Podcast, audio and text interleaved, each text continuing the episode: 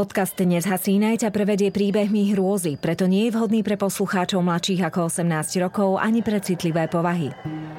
Za siedmimi horami, za siedmimi dolami, kde sa voda sypala a piesok sa lial, žili tvory tajomné, diali sa veci záhadné. Takto by začínali príbehy, ktoré so skutočným svetom nemajú nič spoločné. Avšak nasledujúce udalosti sa naozaj stali – len na nejaký čas upadli do zabudnutia. Nezasínaj. Vlkolak z Bedburgu V západnom Nemecku, len pár desiatok kilometrov od Kolína, leží ospalé mestečko Bedburg. Jeho hranice sú lemované udržiavanými poliami a hustými lesmi. Drobné námestie a čisté ulice večer zývajú prázdnotou. Väčšina obyvateľov vedie pokojné, rodinné životy. Málo kto už dnes vie, aké ohavné činy kedysi terorizovali miestnu komunitu.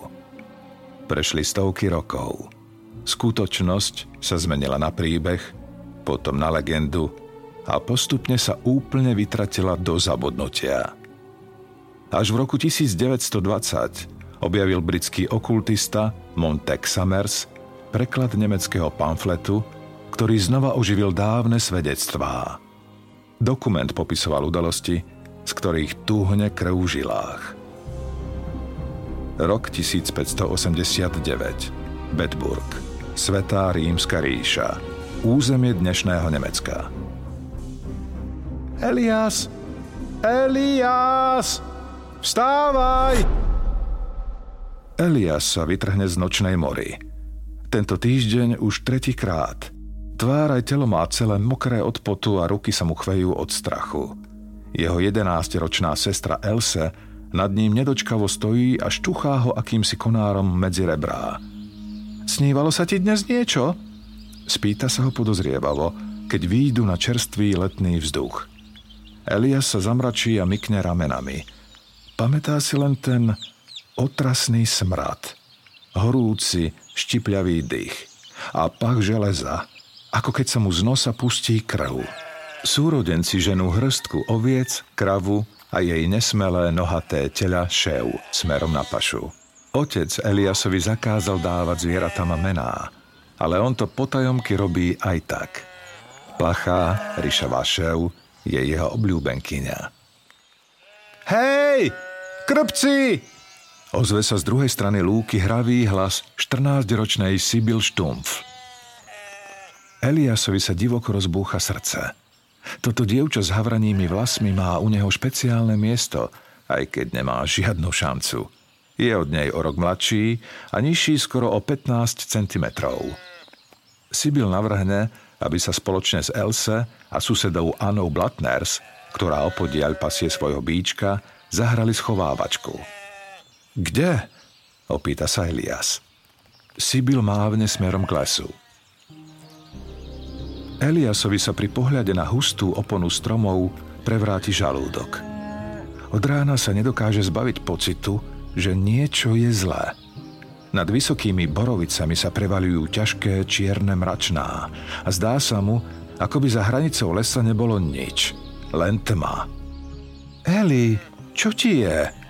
Sibyl ustarostene položí dlaň na jeho čelo. Nič, ideme. Prvý počítam ja. Otrasie sa a smelo vykročí smerom k stromom. Ovce a kravy lenivo prežúvajú trávu a bez záujmu sledujú, ako štyri deti postupne miznú v lese. Sibyl, Else a Anna nedočkavo prešľapujú na mieste. Počítam ja, zopakuje znova Elias. Do 20. Otočí sa k jednej z borovíc, oprie sa o ňu a zatvorí oči. 1, 2, 3, 4... Dievčatá sa rozprchnú v tmavom lese – Geliasovi ešte chvíľu dolieha šuchotanie, no potom počuje už len svoj vlastný hlas. 18, 19, 20, schované, neschované, idem! Elias otvorí oči a otočí sa. Najprv skontroluje okolité kríky a stromy, ale nikoho za nimi nenájde. Postupne kráča do hustejšieho porastu. Nič.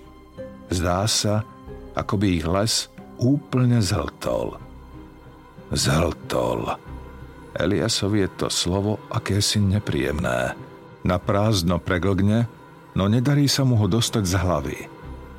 Zhltol. Zožral. Else? Nič. Sibyl? Anna? Žiadna odpoveď. Elias si zrazu uvedomí, že na tichu v lese je čosi neprirodzené. Kde sú všetci vtáci? A vtedy to zacíti. Ten otrasný smrad. Hnusný železitý zápach, ktorý ho prenasleduje v snoch. Od strachu mu trpnú pery a končeky prstov. Už vie, čo to je. Pach vybitých zubov a zakrvácaných ďasien. Pach roztrhaných sliepok, zabíjačky a čerstvého mesa. Else!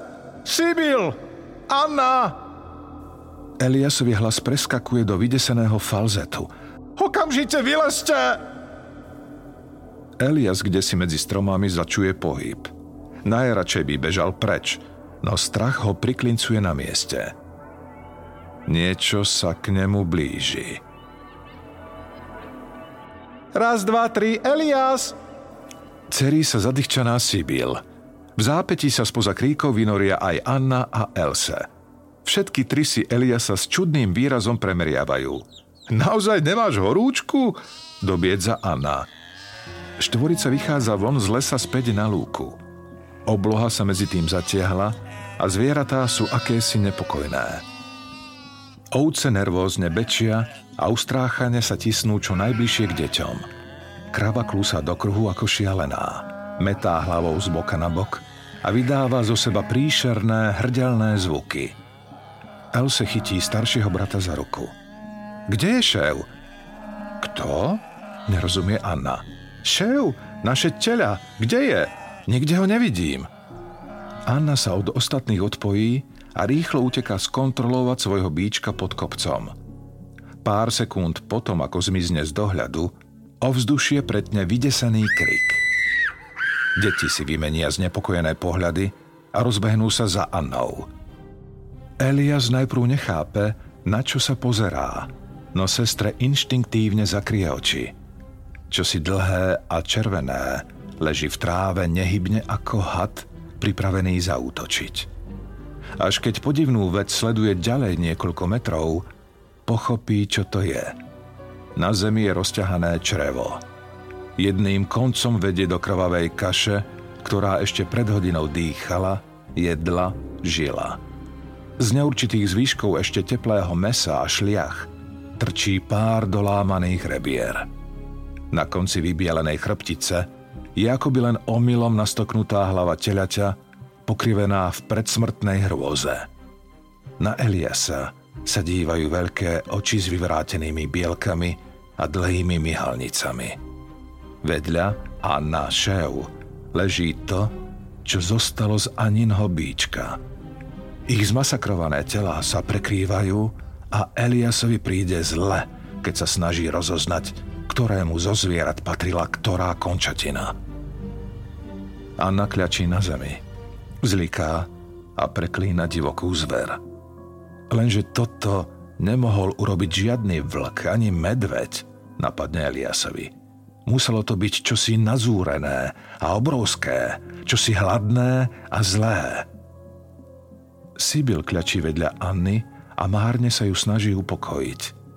Elias stisne pevnejšie Elsinu malú spotenú dlaň vo svojej a mlčky sa díva na hroznú scénu pred sebou – Niečo mu hovorí, že dnes mohlo byť všetko inak. Dnes to nemuseli byť zvieratá, kto leží mŕtvy na zemi. Keď sa Sibyl konečne podarí aspoň trochu utlmiť Aniné vzliky, všetky štyri deti sa zhromaždia a spoločne odvedú dobytok z paše preč. Elias vie, že doma ho čaká výprask a snaží sa ho oddialiť. Mal strážiť tela a namiesto toho sa hral. Rodinu pripravil o množstvo peňazí a otec mu to dá určite poriadne vyžrať. Preto sa rozhodne, že sa ešte na pár hodín pôjde túlať zo Sibyl dolu k rieke. Else so zvieratami zamierí domov a Anna sa s ostatnými rozlúči na ráz cestí pred dedinou. Jej tichý plač im dolieha do uší ešte dlho potom, ako im zmizne z dohľadu. Mesiac je už vysoko na oblohe, keď sa Elias konečne osmelí a zamierí domov. Cez okno vidí myhotanie sviečok a zdá sa mu, že vnútri počuje kohosi usedavo nariekať. Kde si bol? Elias na miesto odpovede automaticky privrie oči a skrčí sa. Žiadny úder však neprichádza. Keď sa narovná, všimne si, že rodičia nie sú sami. V prednej izbe spolu s nimi kľačia susedia Blatnerovci matka a otec Anny Blatners. Zdá sa, že ich vyrušil pri modlitbe. Ich dcéra dnes neprišla domov. Z nádejou na neho upierajú oči, celé červené od plaču. Videl si Annu? Po obede, keď sme išli z paše, pred dedinou sme sa rozdelili. Elias dospelým porozpráva o mŕtvom dobytku a úkosom sleduje, či jeho smerom ani tentokrát neletí úder. Nič. V tom si všimne kus látky, položenej na drevenej lavici. Je fľakatá od krvi a má pocit, že vzor na nej už niekde videl. Keď si uvedomí kde, naskočí mu husia koža. Je to zdrab a ninných šiat. Dospelí mu nechcú nič povedať. Namiesto toho ho rýchlo pošlú spať do zadnej izby – Otec mu pri odchode svojou medvedou labou predsa len strelí facku, aby sa už nechodil túlať po nociach. No ani tá ho neboli tak, ako obvyklé. Elias nájde v zadnej izbe Elsu sedieť na chladnej zemi pri dverách. Potichu zatvorí dvere a kľakne si vedľa nej. Deti s otvorenými ústami počúvajú, o čom si šepkajú dospelí. 5 rokov sa ten diabol neukázal – Prečo práve teraz? No, bola vojna. Možno sa celý ten čas krmil na fronte. Pri tých zverstvách si nikto nič nevšimol. Beštia začala byť drzá. Už sa nebojí ani slnka. Dospelí sa opäť ponoria do modlitieb.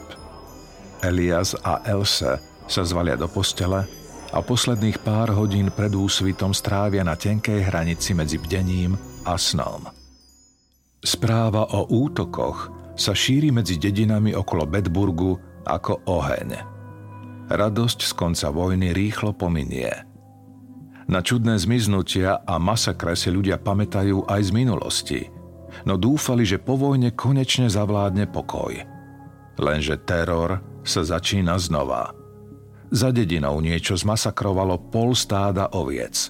Na hornom konci zmizol 5-ročný chlapček priamo zo dvora a po Anne Blatners – stále niet ani stopy. Elias rozlepí oči. Prvé, čo zbadá, je poblednutá Sibylina tvár pred oknom. Vyzerá strhane. Oči má celé opuchnuté a červené. Klopká na sklo a gestom ho volá von. Potom zmizne z dohľadu. Elias potichu vyklzne z postele, aby nezobudil Elsu a vojde do prednej izby. Okolo okiena dverí sú rozsypané hrubé čiary soli a zo stropu vysia rastliny s fialovými zvončekmi. Vlčí mor. Od detstva ho učili, aby sa vlčieho moru nikdy nedotýkal. Nenápadná rastlinka je jedovatá. Ľudia ju niekedy podstrkujú vlkom a tí sa jej vraj boja ako svetenej vody. Mama Elia sa na priedomi zastaví a roztrasenými rukami vyberá svoj rodinný poklad zabalený v kuse starej látky malé strieborné krížiky po starých rodičoch. Jeden z nich zavesí na krk Eliasovi, druhý odloží pre Else. Potom si na prežehná a poboská na čelo. Sibyl sedí nehybne pred ich domom a hľadí meravo kam si do diaľky. Elias sa pozrie rovnakým smerom a na chvíľu zabudne dýchať. Po ceste sa blíži Anin otec. Chlap veľký ako hora, narieka ako malé mača. Za ním kráčajú ďalší štyria muži a opatrne nesú akýsi náklad zabalený vo veľkej plachte. Anna, našli ju, povie neprítomne Sibyl. Elias dostane závrat. Rýchlo si sadne na zem, zatvorí oči a pritlačí si ruky na pulzujúce spánky. Na sietnici mu tancuje zmes obrazov. Anin úsmev, vykrútená grimasa mŕtvej šev, vyvrátené bielka, ostré konce dolámaných rebier. Napne ho na zvracanie. Nezasínaj. Keď znova otvorí oči, muži sú už takmer pri nich. Sú mlkví. Pohľady majú pietne upreté k nohám. Plachta sa medzi nimi rytmicky pohúpuje vo vzduchu. Je ľahká. Vnútri je toho ako si málo. Všetko, čo zostalo z Anny Blatners. Podľa neurčitých obrysov sa ani nedá povedať, že ide o človeka. Elias si všimne, že jedným z mužov je Peter Štumf, Sibylín otec. Vždy mu bol odporný. Peter má na miesto ľavej ruky len kýpeť. Ten sa rytmicky pohupuje spolu s plachtou, vlhkou od zasychajúcej krvi. Nechápe, ako môže byť otcom takého krásneho dievčaťa ako Sibyl? Je vdovec, no ženu mal vraj tiež nádhernú.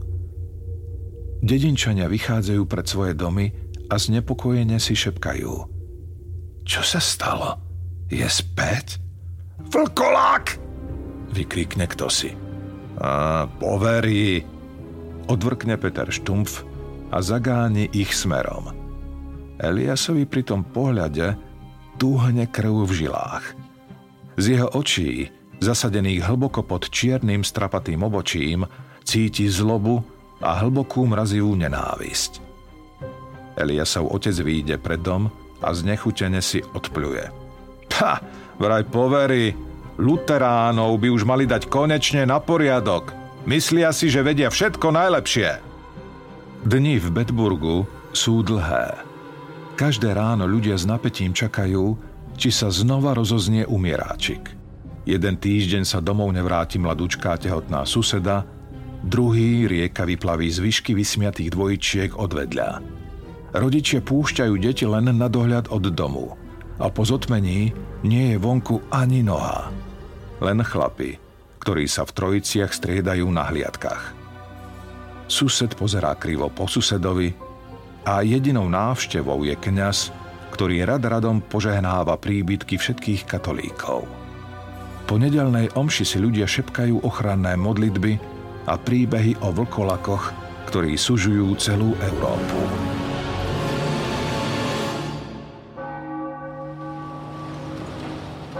Je to trest.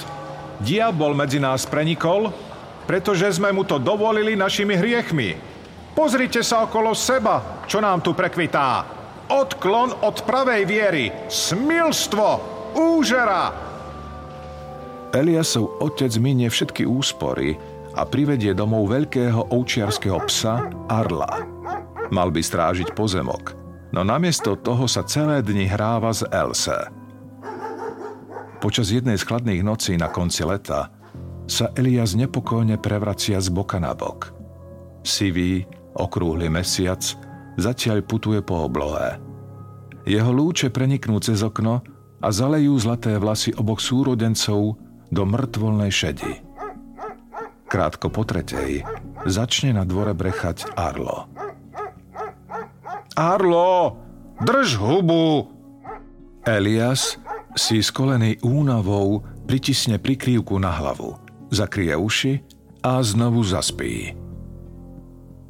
Else sa rozhodne svojho milovaného Arla upokojiť. Nečújne vyklzne spod prikrývky a zmizne v tme. Arlo konečne stíchol. Elias otvorí oči a prudko sa posadí. Uvedomí si, že Else nie je vo svojej posteli. V izbe je úplne sám. Iba on a neprirodzené ticho. Do nosa sa mu vplíži vtieravý, železitý smrad. Okamžite vyskočí na nohy, zdrapí kutáč od pece a ponáhľa sa von, cez vchodové dvere, ktoré sú otvorené do Korán. Vybehne na dvor a pripravuje sa na najhoršie. Rozhľadne sa, no po Else nikde ani stopy. Kde si od ohrady k nemu dolieha slabé, zúfale kňučanie. Pes leží bezvládne na zemi s hlbokými ranami na krku a labách. Eliasovi sa prevráti žalúdok. Else! Else! Vrieska Elias. Otec je preč na hliadke, no krikom prebudí matku v prednej izbe. Tá vybehne za synom, v ruke zviera strieborný krížik po starom otcovi a zavíja ako zranené zviera. Zabudla som, ja som jej ho zabudla dať. Opakuje stále dokola. Elias cíti, ako sa železitý pach rýchlo vzdialuje. Pozrie sa raz na matku, raz na cestu, ktorá vedie von z dediny do lesov pohne sa vpred, ako by nad svojim telom ani nemal kontrolu. Matka sa ho snaží zastaviť, no oproti rýchlo nohému synovi nemá žiadnu šancu.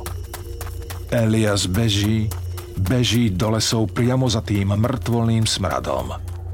V lese je tma a vlhko ako v pivnici. Pomedzi vysoké stromy len kde tu prenikajú lúče šedivého mesiaca. Elias sa chveje strachom kutáč zviera tak silno, až mu z toho trpne ruka. Čo si myslel, že je nejaký hrdina? Roztrasenými nohami opatrne našľapuje po hrubej vrstve mŕtvého lístia. Z ktorého smeru prišiel? Železitý pach je tak silný, až má Elias pocit, že mu rozstaví nos a po ňom aj celú tvár. Pomaly krok za krokom postupuje ďalej. Pôda pod jeho nohami sa zrazu zmení. Stúpi do čohosi mekého. Mekého a teplého. Lesom sa ozve odporné mľasknutie. Elias zastane ako prikovaný a pozrie sa dolu. V tme rozoznáva len akýsi nejasný, lesklý balíček. Pozrie sa o kúsok ďalej – Mesačné lúče osvetľujú čosi dôverne známe. Kadere zlatých vlasov, podobných tým jeho. Je to Else. Jej tvár je nehybná a bledá. Hruď má roztrhnutú do korán. Rebrá celé dolámané. Z trupu sú von vyťahané žalúdok a črevá. Zvyšok chýba. O pár metrov ďalej, pod rúškom tmy, sa čosi krmi elsinými vnútornosťami. Z tmy sa na neho upiera pár chladných, zelených očí. Elias cíti, že je v nich čosi prastaré a zlé. Niečo, čomu sa nemôže nikdy vyrovnať. Hľadia na neho inteligentne a hravo ako keď mačka objaví hniezdo slepých myšiek. Beštia vie, že chlapec nemá kam uniknúť. Elias stojí na mieste ako prikovaný. S kutáčom v ruke si zrazu pripadá nahý. Toto je ono. Koniec. O chvíľu bude ležať vedľa Else s vyžratým bruchom. Beštia urobí krok dopredu v mŕtvolnom svetle mesiaca Elias vidí, že má podobu obrovského čierneho vlka. Okolo papule má šediny. Z dlhých strapcov srsti mu vysia sliny a krv, z ktorých sa rinie hnusný zápach ako zmrciny. Na miesto prednej laby má len kýpeť. Napriek tomu sa k nemu približuje hladko a nečujne ako tieň. Elias pustí kutáč na zem – Pevne zovrie krížik, ktorý má na krku a začne sa modliť. Drahý nebeský oče, v mene Ježiša Krista viažem, karhám, vyháňam a zbavujem účinku všetkých duchov. Beštiu to nevyvedie z miery. Urobí ďalší krok smerom k chlapcovi. Potom náhle zastane. Spozorne a nastraží uši. Niekto sa približuje. Beštia napne mohutné svaly a veľkým skokom sa vymrští dopredu. Elias zatvorí oči a čaká, ako sa mu do krku zanoria tesáky obrovské ako kuchynské nože. Nič také sa však nestane. Démon ho preskočí, nečújne dopadne kamsi za jeho chrbát a stratí sa v tme.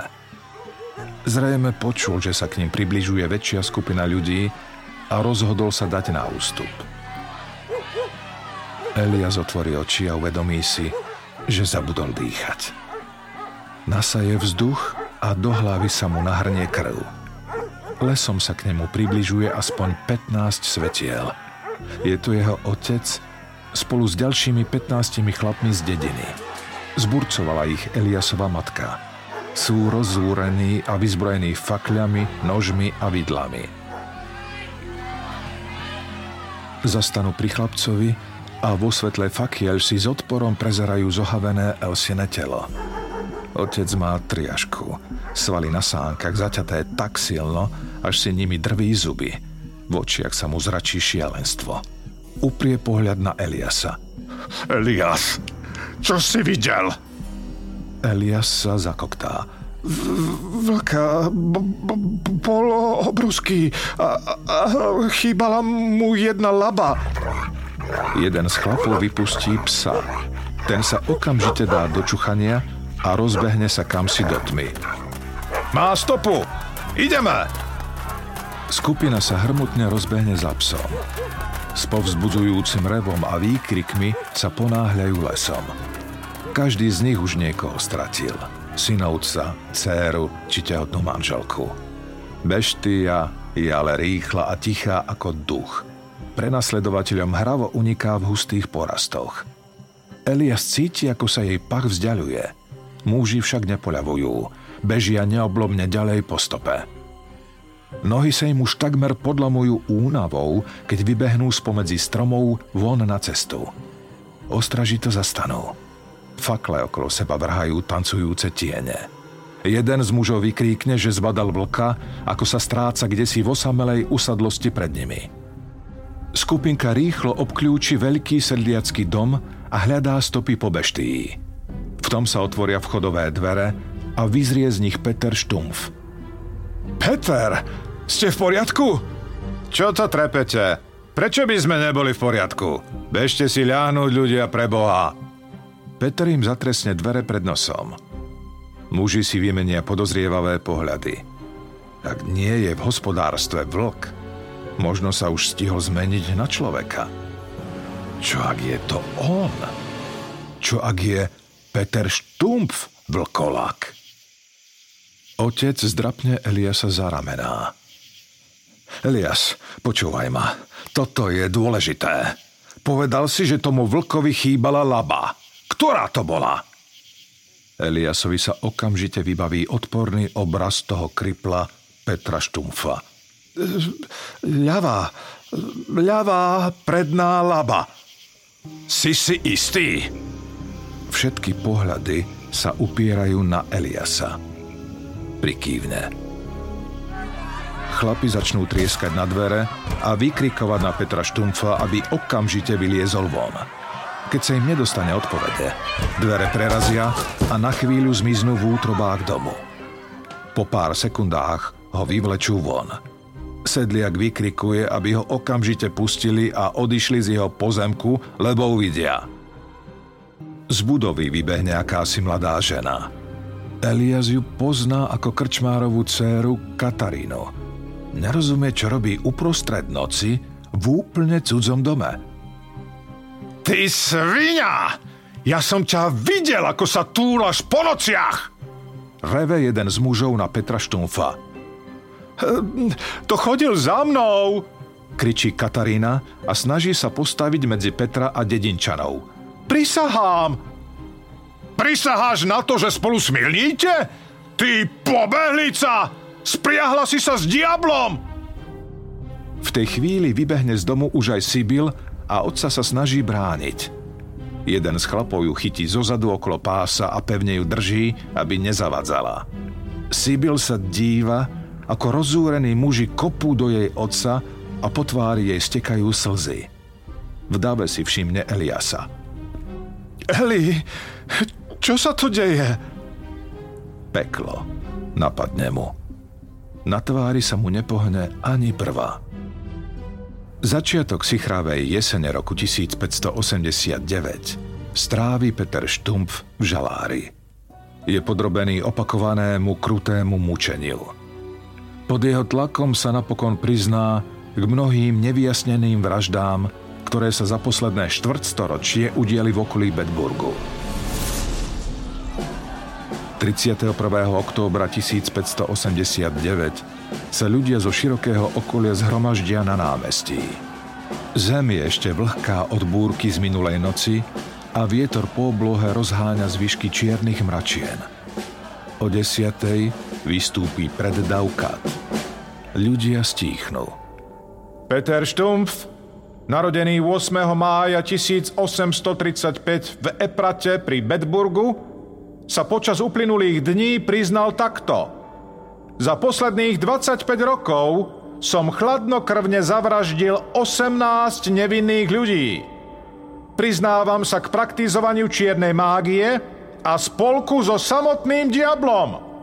Satan mi daroval opasok, vďaka ktorému som sa mohol podľa ľubovôle meniť na hrozného vlka s obrovskou hladnou papuľou a ostrými tesákmi – v tejto podobe som uspokojoval svoje krvilačné chute na ovciach, kravách a kozách svojich susedov.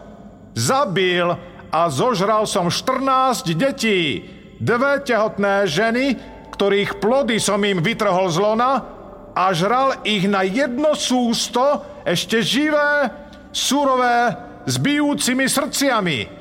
Jedným zo 14 obetí bol môj vlastný syn, na ktorého mozgu som si obzvlášť pochutnal. Myslel som si, že jeho syn zomrel na kašel. Zašepká Elias otcovi. Ten ho stisne svojimi veľkými ramenami. Všetci sme žili v klamstve, povie. Ďalej sa priznávam k smilnému vzťahu mimo manželské lože s Katarínou Trump – a tiež k incestnému smilneniu s vlastnou dcérou Sibyl. Všetko toto potvrdzujem svojim vlastnoručným podpisom. Peter Štumpf. Keďže sám obžalovaný priznal svoju vinu, odsudzujeme ho na smrť lámaním na kolese. Ďalej, Katarína Trump a Sibyl Štumpf sú za smilstvo a spolčenie s diablom odsúdené na smrť stiahnutím z kože. V dave to zahučí. Eliasovi sa zatmie pred očami. Spadne k zemi ako poťatý, no otec ho stihne zachytiť. Spametaj sa, predsedí pomedzi zuby na syna. Ale Sibyl, Sibyl nie. Zlo sa niekedy schováva na tých najnenápadnejších miestach, Elias. Peter Štumpf vyzerá zlomene. Pohľad má upretý do prázdna. Keď ho privezujú k veľkému drevenému kolesu, nebráni sa. Kat zdvihne rozpálené kliešte a z jeho ruky zaživa vytrháva kusy mesa. Petrova odovzdanosť pominie. Vrieska z plných pľúc. Kat postupuje ďalej. Meso neľútostne šklbe z jeho stehien aj brucha. Všade je krv. Ľudia v dáve si zakrývajú nosy a niektorí aj oči. Po hodine mučenia Peter už len chrčí a od vyčerpania šepká Katovi prozby, aby jeho trápenie ukončil. Ten sa však ešte len rozbieha. Na miesto kliešťov zdvihne veľkú sekeru a z publika sa začnú ozývať povzbudzujúce výkriky. Kat napne svaly a rozoženie sa. Tupou stranou sekery ho udrie do členka. Vzduchom sa nesie odporné prašťanie kostí. Kat postupuje stále vyššie. Láme mu kolená, zápestia a lakte. Kosti a klby sa pod náporom drobia a jeho telo sa mení na nepoznanie. Peter napokon upadne do bezvedomia – a na ďalšiu bolesť už takmer nereaguje. Kat opäť zdvihne sekeru. tentokrát otočenú ostrou hranou k odsúdencovi. Položí ju na jeho krk, ako by mal pred sebou sliepku. Rozoženie sa a udrie. Na zem sa vyvalia potoky krvi. Kat udrie znova a hlava s tupým buchnutím dopadne na zem. Dáv uznanlivo zareve. Vlkolak bol konečne potrestaný. Katovi pomocníci telo odpracujú a opodiel pripravujú veľkú drevenú hranicu. Petra na popravisku zatiaľ vystriedajú Sibyl a Katarína. Elias doposiaľ všetko zhypnotizovane sledoval, no teraz sa otočí a chce ujsť. Otec ho svojimi veľkými labami zadrží. Len sa pozeraj, povie mu a otočí ho čelom k popravisku. Elias pevne zatvorí oči a modlí sa, aby už konečne všetko skončilo. Do uší mu dolieha príšerný vreskot Kataríny a Sibyl. Svaly okolo očí mu trpnú od toho, ako pevne ich má zovreté. Prejde ďalšia hodina, kým ich znova otvorí. Eli! Ozve sa prenikavý hlas z popraviska. Elias rozdrapí oči a uvidí Sibyl pripútanú na kolese. Na miesto nôh a rúk má už len odhalené, pulzujúce svaly. Koža z nej visí na všetky strany ako staré oblečenie. Sibyl sa v strašných mukách díva priamo na Eliasa. Tie oči ho budú mátať každý deň a každú noc až do konca života. Preklínam ťa! Preklínam ťa! Aby si zomrel strašnou smrťou a aby si nikdy nenašiel pokoja. Ty ani celý tvoj prašivý rod! Elias sa natiahne. Povracia sa a niekoľko ľudí okolo neho mu vynadá. Znova zatvorí oči a hovorí si, že ich už nikdy, nikdy neotvorí. Príšerný krik z popraviska napokon predsa len utichne. Bezvládne telá Kataríny a Sibyl hodia Katovi pomocníci na hranicu k Petrovmu telu. Nad Bedburg v ten večer stúpajú husté, mračná dymu až vysoko do neba. Očista, hovoria si obyvatelia. Hníjúca hlava Petra Štumfa je ešte dlhé týždne nabodnutá na ostrom drevenom kole na námestí spolu s kolesom a figurkou vlka. Bedburg si konečne vydýchne. Susedia sa znova navštevujú, v okolitých dedinách opäť znie detský smiech. Krajine vládne farebná, teplá jeseň a obyvatelia sa pomaly pripravujú na zimu. Len Elias – chodí svetom ako bez duše. Dni a noci sa mu zlievajú do jedinej čiernej kaše.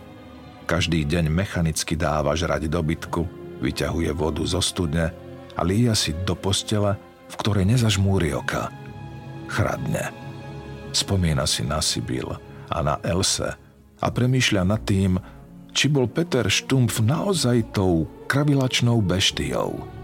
Čo ak videl v lese zle? Čo ak kvôli nemu popravili nevinného? V deň, keď sa zo sivej oblohy začnú toho roku prvýkrát hmíriť biele snehové vločky, Elias upevňuje plot pri dome. Hlavu vyvráti k nebu. Studené vločky sa mu rozpúšťajú na tvári a príjemne ošteklia. Zhlboka sa nadýchne.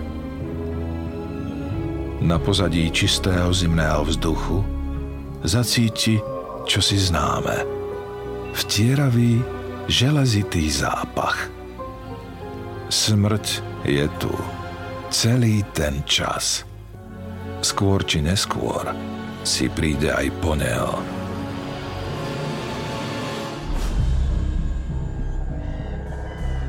Nezasínaj.